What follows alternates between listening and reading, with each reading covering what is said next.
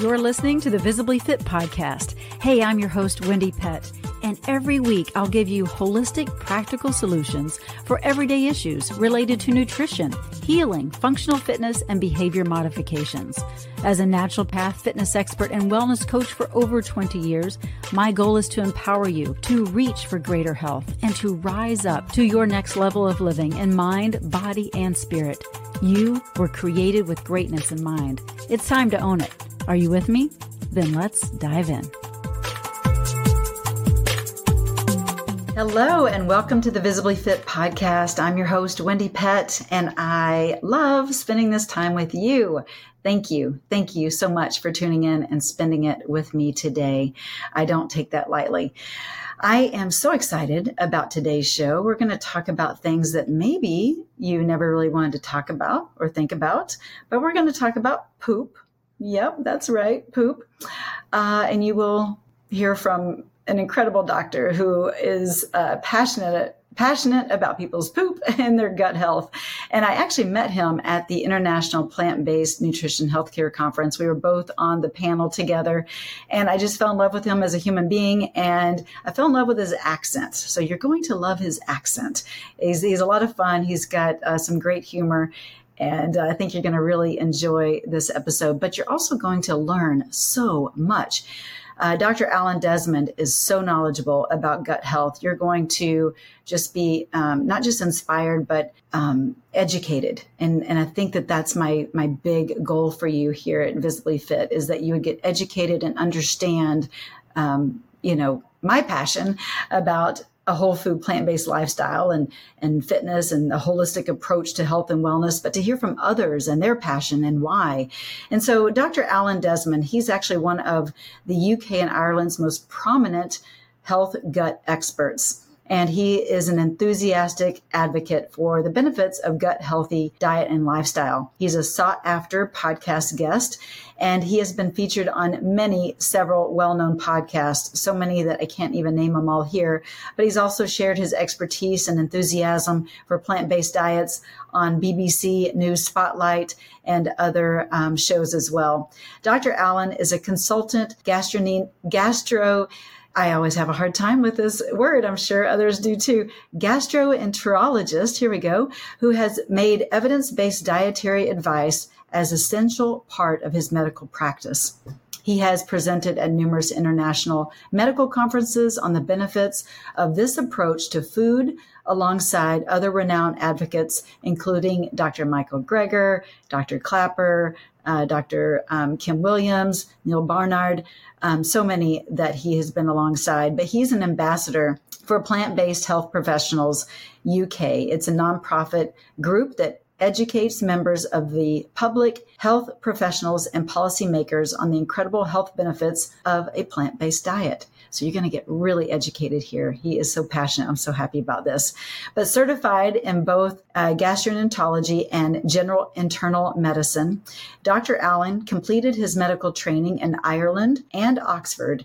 He has a specialist interest in the role of diet in the prevention and treatment of Crohn's disease and ulcerative colitis. A fellow of the Royal College of Physicians, London, he has published several influential research papers in the field of inflammatory bowel disease and is a de- dedicated advocate for the gut health benefits and overall health benefits of a whole food, plant based lifestyle approach to nutrition. He lives in South Devon with his wife and three children. Alan has written for the Daily Telegraph and the Irish Times. He has contributed to numerous best selling publications, and he has his book out called Plant Based. Uh, the plant based diet revolution 28 days to a healthier gut and happier you. And it is available uh, wherever books are sold. But you can find Dr. Alan Desmond at alandesmond.com. But I'm so excited to have him on the show. So here we go. Enjoy.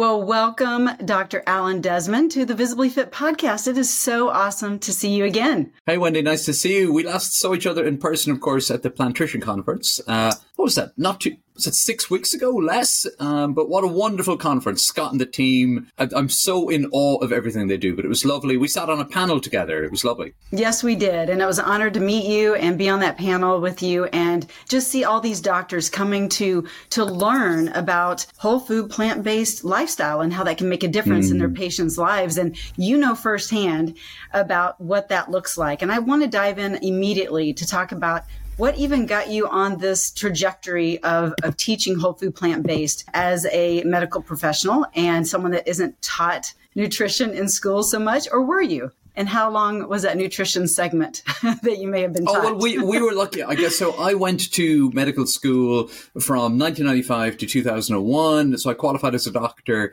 uh, 22 years ago. And it's true, you know, we were taught you very look little. 22. Wait, you look oh, 22. Thank you. I guess that must be all the plants, right? I mean, you've got the same right. problem, right? No one believes your yes. age, right? right? But I guess it's, um, yeah, we uh, in medical school we had some good teaching on how to read scientific papers, how to interpret scientific papers, how to write scientific papers, how to read epidemiological papers, how to read research and randomized controlled trials, and we also had a really good uh, education on the very basics of nutrition. You know what what fats and carbohydrates and proteins do, what their actions are in the body, the importance of iron and potassium and sodium and all of these things, all of the building blocks. But of course, then we got very little teaching actually on the basics of the impact that food has on human health. But as a young doctor within three or four years of uh, qualifying, so I'm working at the hospital. Um, I'm rotating between different specialties like renal medicine, respiratory medicine, care of the elderly medicine. And I find myself working in GI, in gastroenterology for the first time. And this is like the typical kind of um, period in your career, Wendie, as a trainee doctor, where you're, you know, you're doing like 80, 90 hours a week, maybe more. You're doing 36 hour shifts you're, you're basically dead on your feet you're all the sleeping. time. Yeah. you're not sleeping. You're not taking care of yourself. It's like every stereotypical medical drama that you've seen that's shown these interns working.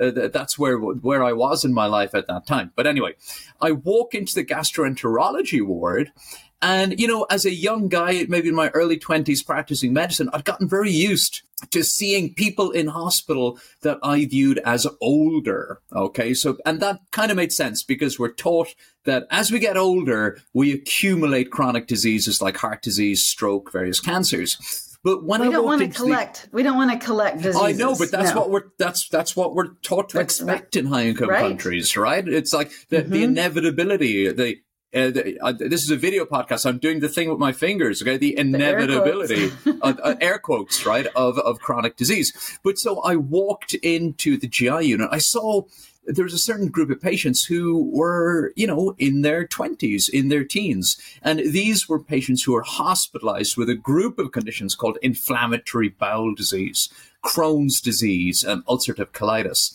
And these were young people who looked outwardly quite healthy and they should have been, you know, at home or in university or in their first job or, you know, starting their family at home with young children.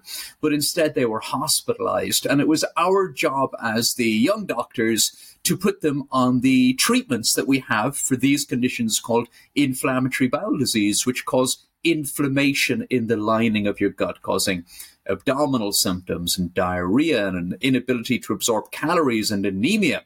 And it was our job to put the cannulas in, put the IVs in, and give them the medications, give them the steroid medications to push down their immune system so that they could get better. And it occurred to me when I was working in that unit, even very early in my career, that when I would explain a diagnosis to a new patient, you know, it'd you often be someone my own age, I'd say, oh, you've got Crohn's disease or you've got ulcerative colitis. And I would explain to them about the endoscopies and the MRI scans and the stool tests and the cannula and the steroids and the medication and the fact that we viewed these as lifelong conditions and that they would be attending our surgery or, our clinics for years to come and that there's a good chance they would need even stronger immune suppressants, and that maybe one in five patients with ulcerative colitis end up needing a colectomy. that about 40% of people with Crohn's disease end up having part of their diseased bowel removed by surgery. And I would explain all of this to these young people. And they would say, ultimately, almost every patient would say, What about food, doc? Because even after you would, told them all of that, they're thinking yes, about food because right? I'm thinking, where's the hope? Where's the yeah. hope, right, Wendie? Yeah. And also yeah. in in in GI medicine, there's a very short line between food and symptoms. So mm-hmm. patients make the connection very, very quickly. And they're right. There's a huge connection between the food we eat and how our digestive tract behaves. So there was that. And that sparked my interest because I wanted to have evidence based answers for my patients when they asked me that question. And working in GI, what I also noticed was that, you know, when we have patients with severe digestive health problems, their quality of life is damaged so badly because, you know, we, we love food, right? And having good digestion is so integral to being healthy that when we have people with poor digestion, their health, their life, their quality of life is very poor generally. In fact, only 25% of patients with, for example, Crohn's disease would describe that they have a good quality of life. For example, people with um, severe abdominal symptoms, the so-called irritable bowel syndrome patients, would on average would give a decade of life expectancy if they could just normalize their gut function having poor digestive health has a dreadful impact on our quality of life and our well-being and our mental health. What I noticed, Wendie, that is if we could find our patients a route to better gut health, whether that was through diet or medication, we could absolutely revolutionize their quality of life. And it was and change the hospital food. And uh, well, that's the next mission. We're still on that mission, right? right but I noticed right. as a young doctor that if we could, that in the specialty of gastroenterology, there was huge capacity to improve people's quality of life. And once I realized that, I was absolutely hooked. And in those years, we have become more and more interested in digestive health as a culture. It's become so interesting. You know, there's this old saying from like two and a half thousand years ago from Hippocrates of Kos, the so-called um, father of modern medicine in ancient Greece, two and a half thousand years ago. He taught his followers that all health begins in the gut. That's right. And like and like so much ancient wisdom, there's so much truth in that ancient wisdom. I mean, we know that we love food. We, you know, we wake up in the morning thinking, oh, what's for breakfast? What's for lunch? What's for dinner? We love our food. We talk about food. Our newspapers, the weekend magazines, our Instagram feeds are filled with recipes and food and ideas. We even have national dishes, right? Different countries identify with certain foods. Food is such an important human enjoyment. But not only it's that, social enjoyment as well.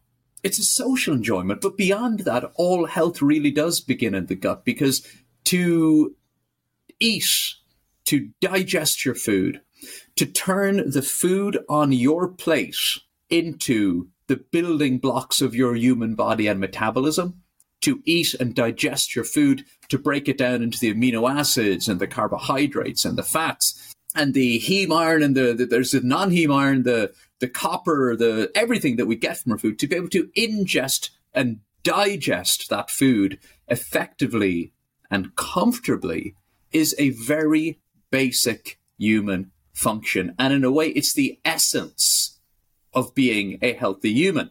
Every single day yeah. when we get out of bed, about 90 grams or three ounces of our human body is new new red blood cells, new gut lining cells, new enzymes, new you every single day. And the building blocks for that new you to keep you healthy and well and repair and regenerate, these building blocks come from our food, right? But yeah. Knowing yeah. that, knowing how important food is for humans, knowing how to ingest and digest our food effectively and comfortably should be regarded as a basic human function. I'd like all of your listeners a little exercise to do at home. I can't see you guys, but you can see and hear me. I want you to put one hand up in the air and keep it up if you or your loved ones have been affected by gastroesophageal reflux disease or Crohn's disease or ulcerative colitis or diverticular disease or colon cancer or pancreatic cancer or stomach cancer or the unexpected digestive symptoms that have been labeled as irritable bowel syndrome that can leave you housebound and unemployed.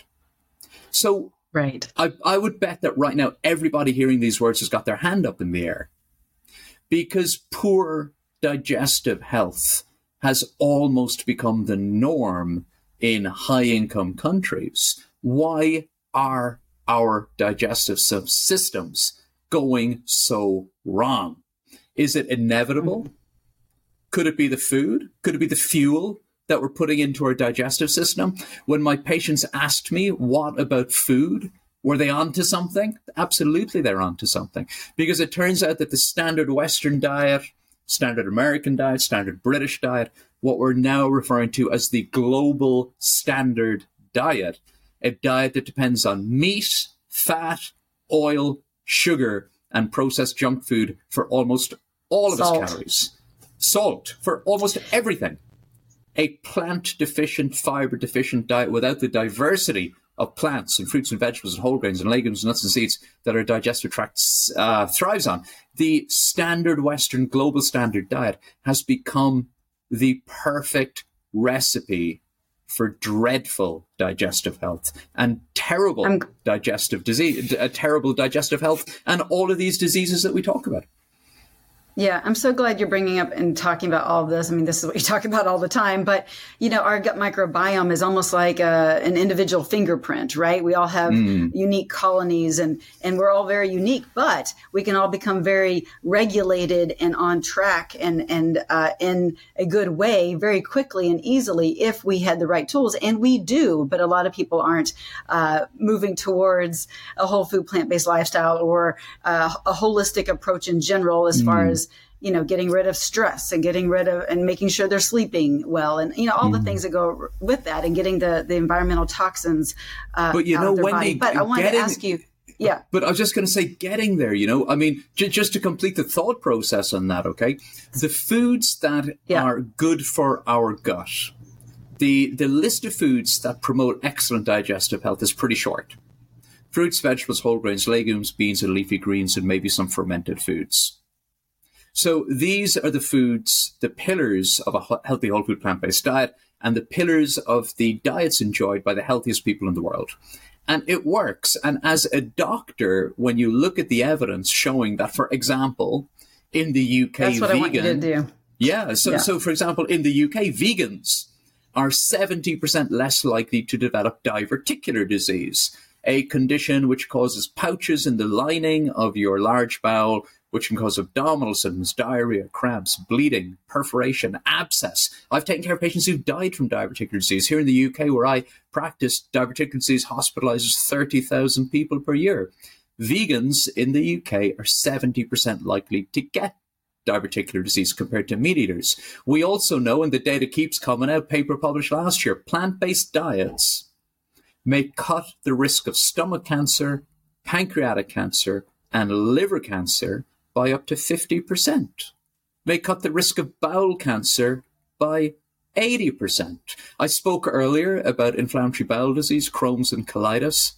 There is a genetic component to these diseases, but the evidence is very clear. The, it's the old it's the old trope, isn't it? You know, our genetics may load the gun, but it's our diet and lifestyle that pull the trigger. and there was right. data published last year showing that perhaps 70 to 80% of cases of inflammatory bowel disease can be prevented by a modestly healthy diet and lifestyle. Can you imagine that 70 to 80% of cases could be prevented by a healthy diet and lifestyle. And guess yeah, what? Yeah, we are, are, in more control than we realize, and um, and that's what I want my listener to hear as well. You mm. have more control over your health than you're giving yourself credit, I, I, believe. But also, I wanted you to share, if you don't mind, maybe just um, um, a case or two of where you saw um, from someone eating plant based to whole food plant based and, and with that flop and that switch how quickly their their body repaired and healed itself Sure. So I'll give you one story. And you know, I must say, when I present at conferences, and you've seen this because you've seen me present at conferences, I don't usually tell patient case stories because evidence based medicine isn't about patient case stories. You don't look at what happens to one patient and then go, okay, I'm going to do that for, for all of my patients. I'm not going right. to, that's not how you do it. How you do it is you go and look at the wealth of information that is out there, and then you arrive at evidence based recommendations. And then you begin to implement those evidence based recommendations at your practice. And guess what? They work because they're evidence based. And then you begin to see your patients having the success that is brought by these evidence based changes. And uh, this is why I love what you're doing so much because these things may sound simple. Healthy habits sound simple, okay? Eat fruits, vegetables, whole grains, legumes, nuts, and seeds, get enough sleep, manage your stress, exercise regularly, spend time in nature, spend time with other people. These are very basic human functions that promote good gut health, good gut overall health. This is a prescription that dramatically reduces your risk of all those digestive health problems, but also reduces your risk of heart disease, obesity, and type 2 diabetes. Whole body health, neurological health, right. reduces dementia. Okay. But although that those few sentences I just said sound simple, but God knows it's not easy for people because in our 21st century diet and lifestyles, these things are not easy. These are not the norm. So in order to help patients and individuals to make these changes, we need to educate and motivate and support. And that's why I love what you're doing with your whole mission and the, you know, the visible fitness vibe, the whole thing you're doing, uh, because you are Thank helping you. to motivate, educate, and support people. Let me give you a story. I'll give you one very um, inspiring story from clinic. So I'm at clinic, and at, at my, you know, I have a, a uh, private clinic, and I also work within a public hospital so I'm at my public hospital clinic, and it's a we do like these emergency clinic slots. So I'm asked to see a young woman um, as an emergency in my clinic. You know, so she's very unwell. The nurses who have been seeing her at clinic said, "Can you see her? She needs some, you know, senior input. She's in a bit of a crisis." So it's my first time meeting her. Um, she's a woman in her 20s. She has ulcerative colitis, a form of inflammatory bowel disease that causes redness and soreness in the lining of your bowel, causes diarrhea, abdominal cramps. It makes it very difficult for people to eat. Okay. Her disease is flaring. She's going to the bathroom 10, 15, 20 times per day. Her whole body's inflamed. She feels miserable. Added to this, she's pregnant, Wendie. She's in her first pregnancy. Added to that, during her pregnancy, she has developed gestational diabetes, insulin resistance, declaring itself in pregnancy. So, as well as dealing with a flare up of her bowel disease, she's now having to inject herself with insulin and finger prick, like five, six times a day to check her blood sugars, things she's never had to do before. So she comes to see me. She says, Look, I'm, I'm pregnant. I'm in a bad way. What can we do? And I said, Well, we can escalate your medication. And when people are in pregnancy, we want to do everything we can to keep them as healthy as possible. That's the key to a successful pregnancy, a healthy baby and a healthy mum. Let's do everything we can to get you healthy so that the rest of your pregnancy goes well. And we talked about that, and I talked about escalating her treatment and starting her on a biologic drug. But then, of course, Wendie, she asks me the question what about food? Is there anything I should be doing with food? And I had a I had a chat with her, and I said, "Well, look, there's a lot of evidence to show that a healthy whole food, plant based, or plant predominant diet is the way to go here. But understand it's going to be difficult with your current symptoms, so maybe make some small changes." And we talked about some small changes, and we agreed that I would see her again in two weeks. That we would hold off on escalating her meds. She would take two weeks and then come back and see me and if things weren't a lot better, I had the prescription pad ready to go. We were going to get her started on a biologic drug called infliximab or Remicade. So two weeks later, she comes back to see me, Wendie, and she's got her husband with her, and they're both smiling. And we sit and we chat and say, "Well, how's it going?" And she goes, "I'm fantastic. I've made the changes that you suggested, but I've gone further than that because I looked you up." And I've actually completely overhauled my approach to food. I'm now eating an exclusively unprocessed plant based diet.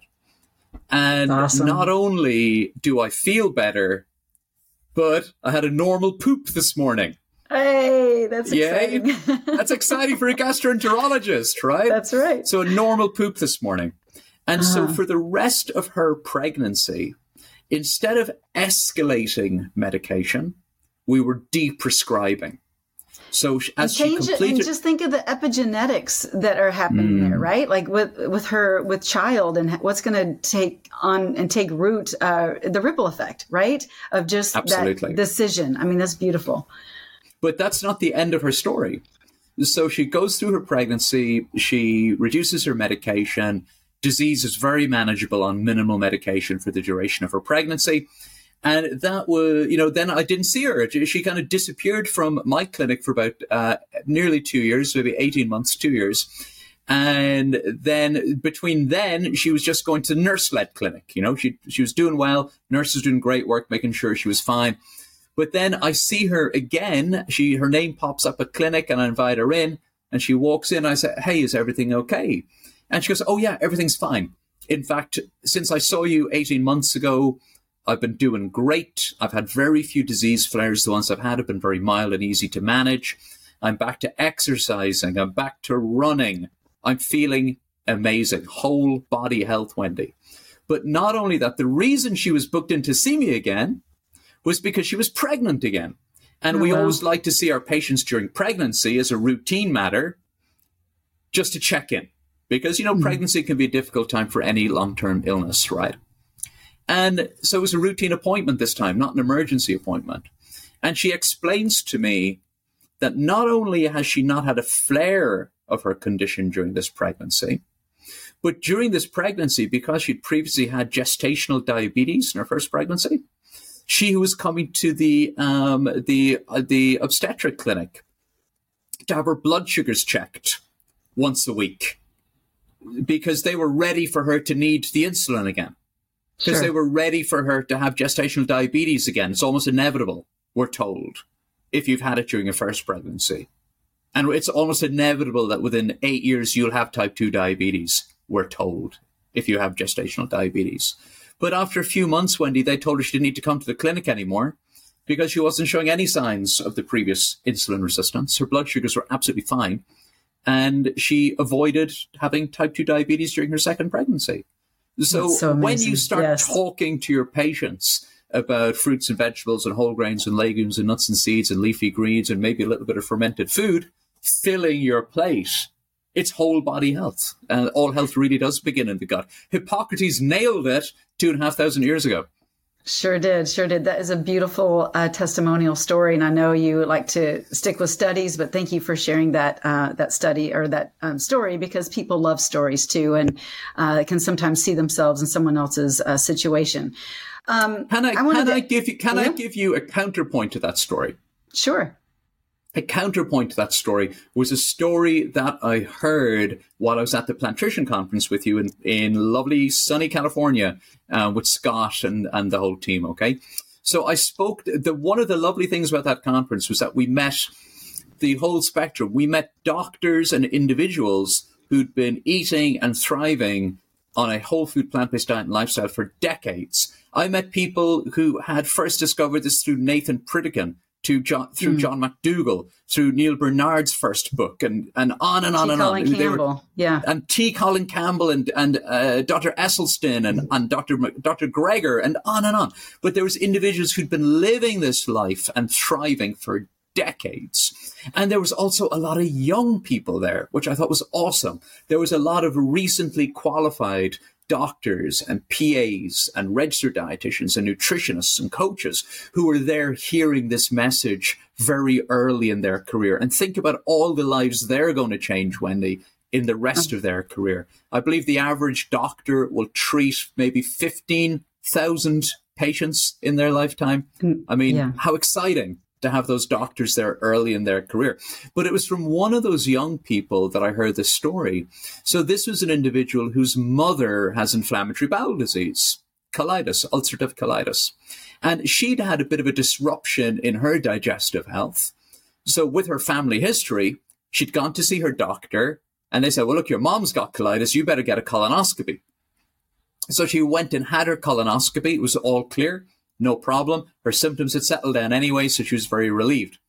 But the interesting thing is that when she went back to see her gastroenterologist for the follow up, The gastroenterologist, this is what she told me, said, Your colonoscopy is normal. You don't have colitis. But because your mom has it, you'll probably get it. So why don't you come back and see me when you get colitis? Oh, because no. that is that is a missed opportunity an yes. absolutely missed opportunity. Right now, within healthcare, we sit around waiting for people to get sick. To get sick. And right. when they get right. sick, we will offer them surgeries and medications to help them move back towards health. Now, don't get me wrong. I prescribe medications. I refer for surgery. I do endoscopic procedures. I, I absolutely believe in the incredible things that we can achieve with modern medicine, but it's only part of the story because there is a different way what if people didn't inevitably get sick? What if most of the cases of heart disease and type 2 diabetes and bowel cancer and diverticular disease and Crohn's disease or any of those other chronic illnesses and cancers that we take for granted in high income countries, what if they never happened? Now, right. that's not a controversial proposal because the science is really clear. A healthy diet and lifestyle radically reduces your risk of illness and adds a decade of healthy and productive years to your time on this earth. An average of 10 years of healthy and productive life are on offer to everybody listening to or watching this podcast. Can you imagine 10 years? That's the difference, Wendie, between seeing your grandchildren finish grade school and being there when they graduate university, publish their first book, open their first play, uh, you know, open their first art exhibit. It's incredible. And, well, you know, you- the, it, it, it's so powerful. This the, the, what what you're promoting and what we're talking about right now is incredibly powerful. It is. And you have written a book called The Plant Based Diet Revolution 28 Days to a Happier Gut and Healthier You. And there's so much incredible information in that book. And I really highly recommend everyone listening to get it. But you are, um, I, I'm just grateful because honestly, it's becoming more of the norm, whole food plant based. Mm. It's, it's not so like, ooh, you do what? It's not such a secret and so weird and out there, whether it's whole food plant based or vegan.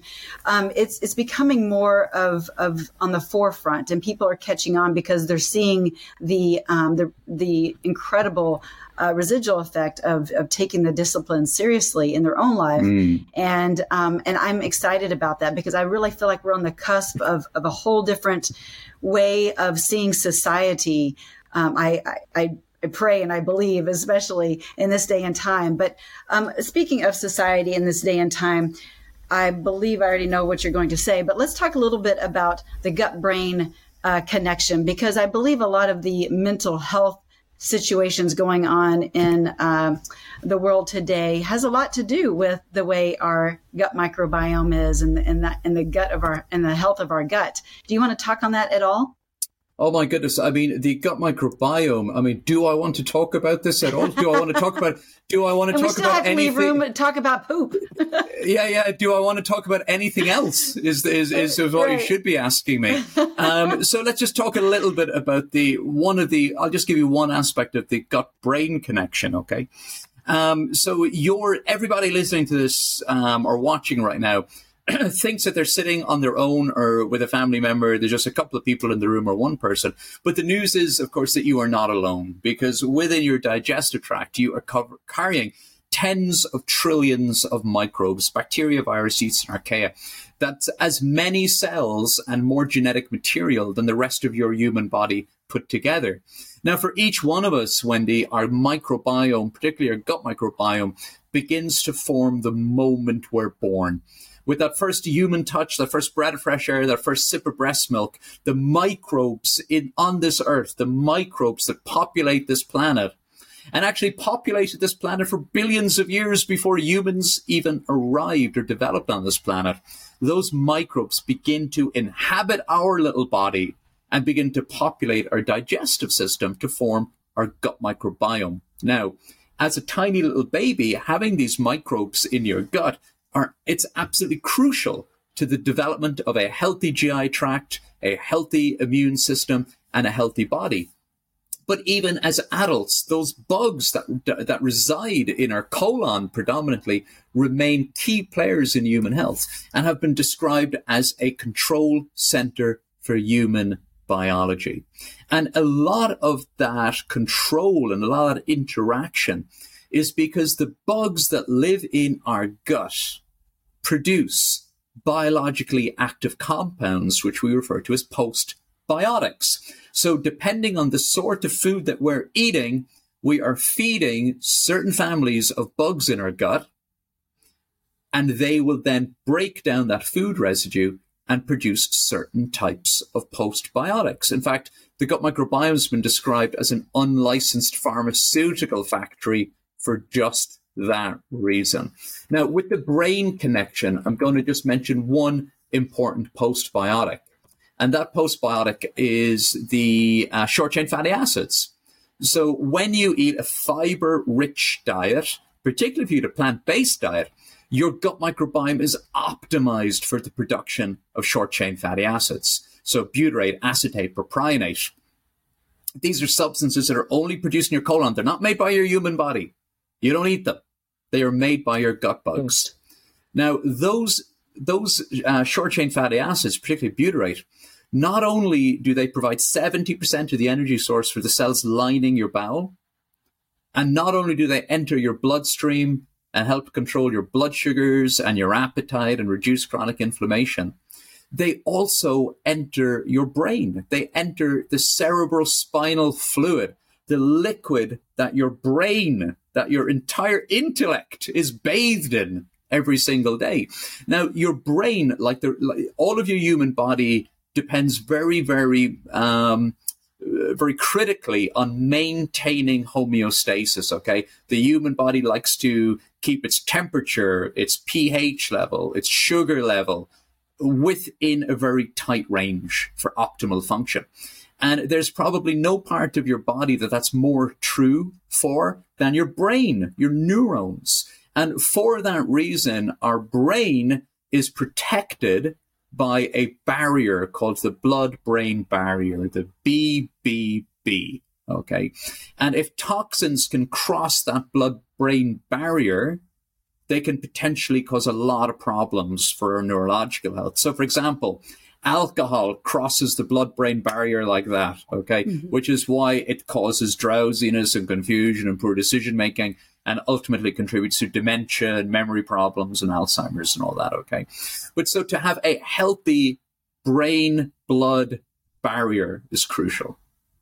The butyrate that your gut bugs make when you have oatmeal for breakfast helps to maintain the health and integrity of your blood brain barrier, helps to prevent toxins entering your brain, helps to prevent the chronic inflammation in your brain that has been linked to depression, dementia, and anxiety, other psychological even, anxiety yeah. and mm-hmm. all of these problems. Yeah. So that's just one really nice example, I think, of how the food you eat interacts with your gut microbiome, interacts with these postbiotic substances, and directly affects your cognitive health and your mental health on a day to day basis and, and, and also into the future. Yeah, no, that's so good. Thank you for sharing because I think if we uh, as a society started to think of every bite that we eat, how is it feeding our our body? Like how is it affecting our cells? You know mm. how is it affecting our brain our gut? Like how is it affecting us with every bite that we eat? We might choose differently. And i don't even think that people even think about their gut microbiome ever. They if they really thought about the bugs that we are that might kind of even freak them out. But i think people need to get educated and understand how the body works so that they can start fueling their body for what it needs to uh, be optimized so, you know, once the food goes in, Dr. Desmond, it has to go out. And so yep. I know you love talking about poop. In fact, that's when I first met you. You're like, I'm the poop doctor. I'm like, all right, there. so let's talk a little bit about that because, you know, I have several patients that deal with you know, starting out, they deal with different bowel issues, just like your patients do. But, you know, we're talking, we talk a lot about the, the Bristol stool chart and what your poop should look like and kind of give them a, a good idea and indication of, of the health of their gut, uh, through their, through their bowels. But, um, let's talk more of, um, maybe, maybe let's, let's just talk layman's terms, right? Like let's mm. talk what does a healthy poop look like and and an unhealthy poop look like? I think most people know because they know what it feels like, but let's talk about why. Right. Well, well. First of all, let's just be clear. Everybody poops. Okay. Yes. Okay. So we can so, talk about. So poop. yeah. So, so we can know about poop. Okay. It's perfectly normal. I think there's a it little kids book that says everybody poops.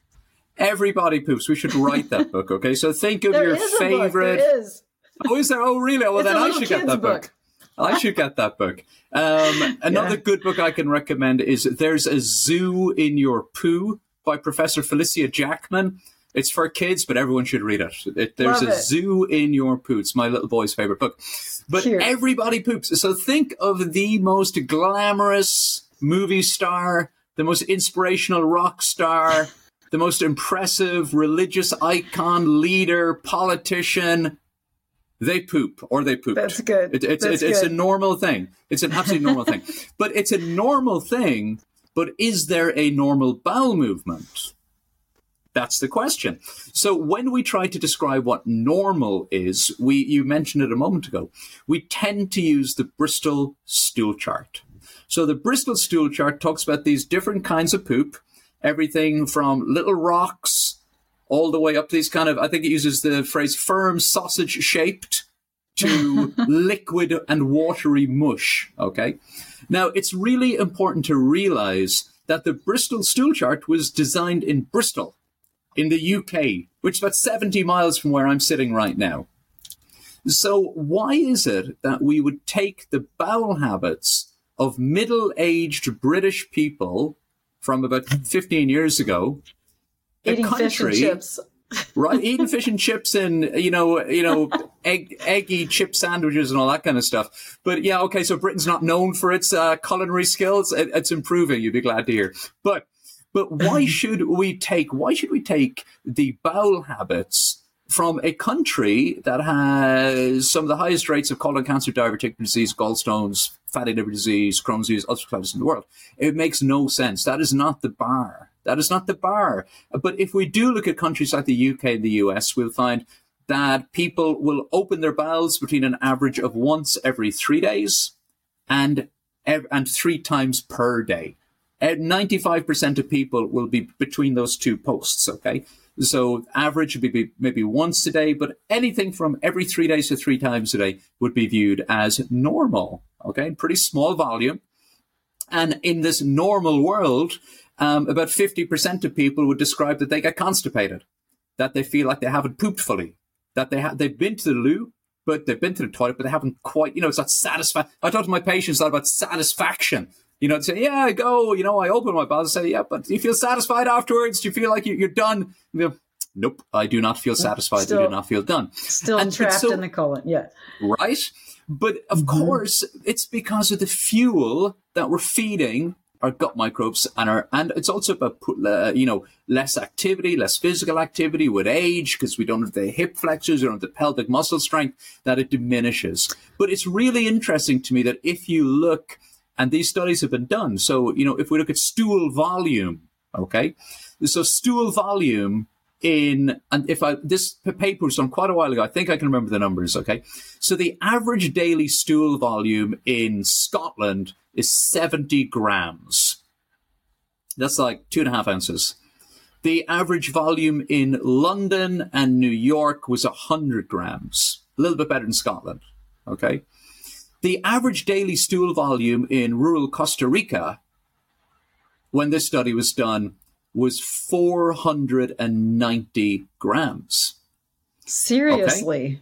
So, yes, because in rural Costa Rica, home of the Nicoya Peninsula, home of one of the blue zones, home of some of the healthiest yeah. and most long lived people in the world, right? So they're eating a plant predominant, higher fiber diet. And so, as I say to my patients, like, if you're not on the Bristol stool chart, don't panic because I've been right. speaking to patients about their poop for 20 years and I don't know if there is a normal anymore. Okay. That's number one. And the, and the number two is that you know, if, as you change, yeah, you see I I did done there? a drum roll there or something. Yeah. yeah. you see what I did there? So the second yeah, item good. on the agenda is that when you make the switch to a healthy whole food plant based diet, you should expect to see more poop more often, and that's a good thing. But the caveat I would put here for everybody is that if you notice a change in your bowel habit, abdominal pain, blood, slime, change in frequency, new constipation, increased frequency, new diarrhea. If you're concerned about it, please go and talk to your doctor. Go and talk to your family doctor and say, I've noticed a change. Don't be embarrassed. Look, everybody poops, even your family practitioner poops. Okay, everybody does. Don't be embarrassed to talk to your doctor about your gut health. Because even if your doctor knows nothing about the power of a healthy diet and lifestyle, your doctor will be very, very good and very efficient at detecting red flags and figuring out if you need to have blood tests, scans, or endoscopies just to make sure everything is okay. Because as I said, in high income countries, the rates of uh, many significant and serious digestive health problems is pretty significant, pretty high. And for many of these conditions, early detection is really, really important. That's particularly true for various cancers like colon cancer and stomach cancer. And in addition to that, Wendie, even if you have been totally dialed in, if you've been, you know, if you are one of those original Nathan Pritikin converts, right? And if you're one of those lovely folk that I met at the Plantrician conference, it remains true that low risk is not no risk. Low hmm. risk is not no risk. So even if you've been re- been really sensible, you've been doing all the things. If you get new symptoms, go and get checked out. And it, yeah. and I would also add to that that sometimes people hear that and they go, "What? I wasted my whole time eating healthy, whole food, plant based, and exercising, eating healthy, eating healthy, feeling and, great, and, and going for walks in the sunshine with my loved ones and hugging my children. It's terrible. Uh, yeah. I wasted my time doing all of that because now I've developed a cancer. But again, mm. the evidence there is very clear that if if you have a healthy diet and lifestyle, and you and unfortunately you develop a cancer, well then and any, any many other chronic diseases too the evidence is pretty clear that in the vast majority of cases, all of that investment you've made in your health shows up and it shows up for you on your darkest day. Because even with a major illness, for example, like colon cancer, individuals with a healthy diet and lifestyle have a much better prognosis. It keeps paying off. It yeah. keeps paying off and it pays off even more for you on your darkest day. I firmly believe that. That's right. That's right. That's so good. You mentioned uh, real quick. You mentioned about you know hip flexors and just being older and maybe not being able to have a uh, a healthy bowel because of that issue. Uh, what about the squatty potty? Are you a fan of the squatty potty? You know what that is? Huge fan of the squatty potty. Huge fan of the squatty potty. I so, figured you would be. Okay. So the modern the modern um, toilet, um, the porcelain throne um, that we have in high income countries has a lot more to do with Victorian sensibilities than it does to have with human anatomy. In fact, the, the um, first um, flush toilet in this part of the world, in, in Europe, w- was designed during the reign of Queen Elizabeth I by her cousin. Mm. Um, and in fact, she was one of the first people to ever have a flush toilet, um, Queen Elizabeth I. Interesting. Um, he, he promised, I think his name is John Harington, and he in the advertising he said that it would make it would make the your your privy bathroom, your privy smell as a what is it as the sweetest lady's chamber. So he'd figured out this way, this big. Oh, well, who wouldn't want to buy that? Buy, who would buy into buy the marketing, that? yeah. But it was a long time before the modern flush toilet, as we recognize it, be, was was evolved. And again, it, it's it's it's designed. You sit up straight like a gentleman, and you do your business.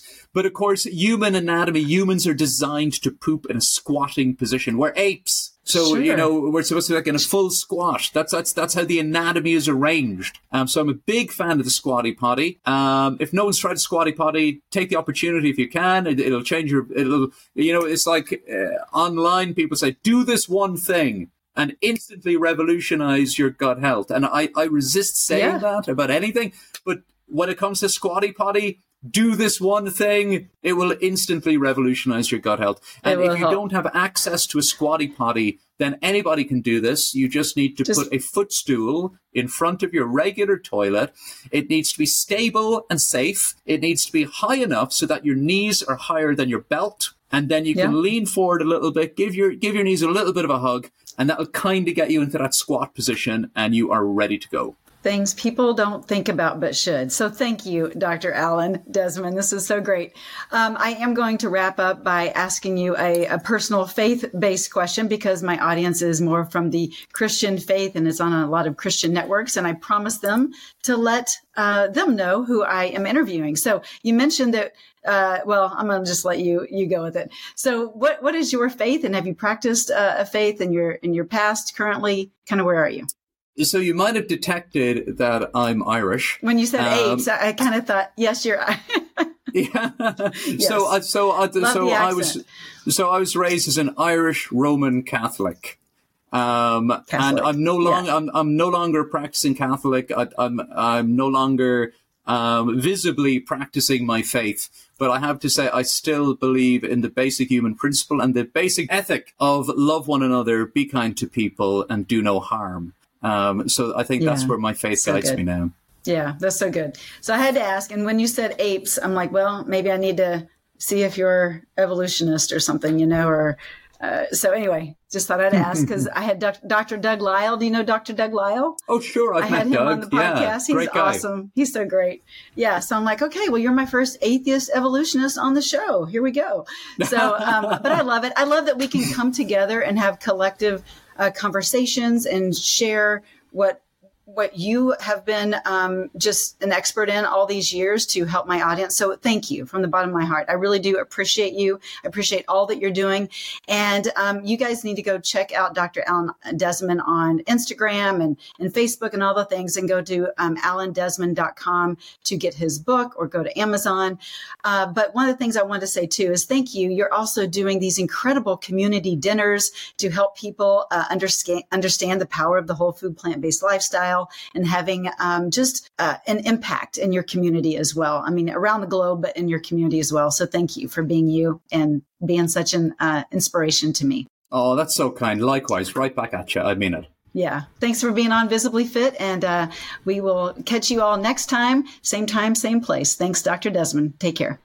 Well, I sure hope you enjoyed the show. Wasn't Dr. Desmond fun and just full of information? Oh my goodness. If you didn't learn something from this episode, then we got to talk because there was so much information thrown at you. And he is just a, a plethora of, of stats and studies and uh, just insightful information. So again, to check out uh, Dr. Desmond, go to alandesmond.com. You can also find him on Instagram and other places, uh, Facebook and that kind of thing. But I think he's a little more active on Instagram.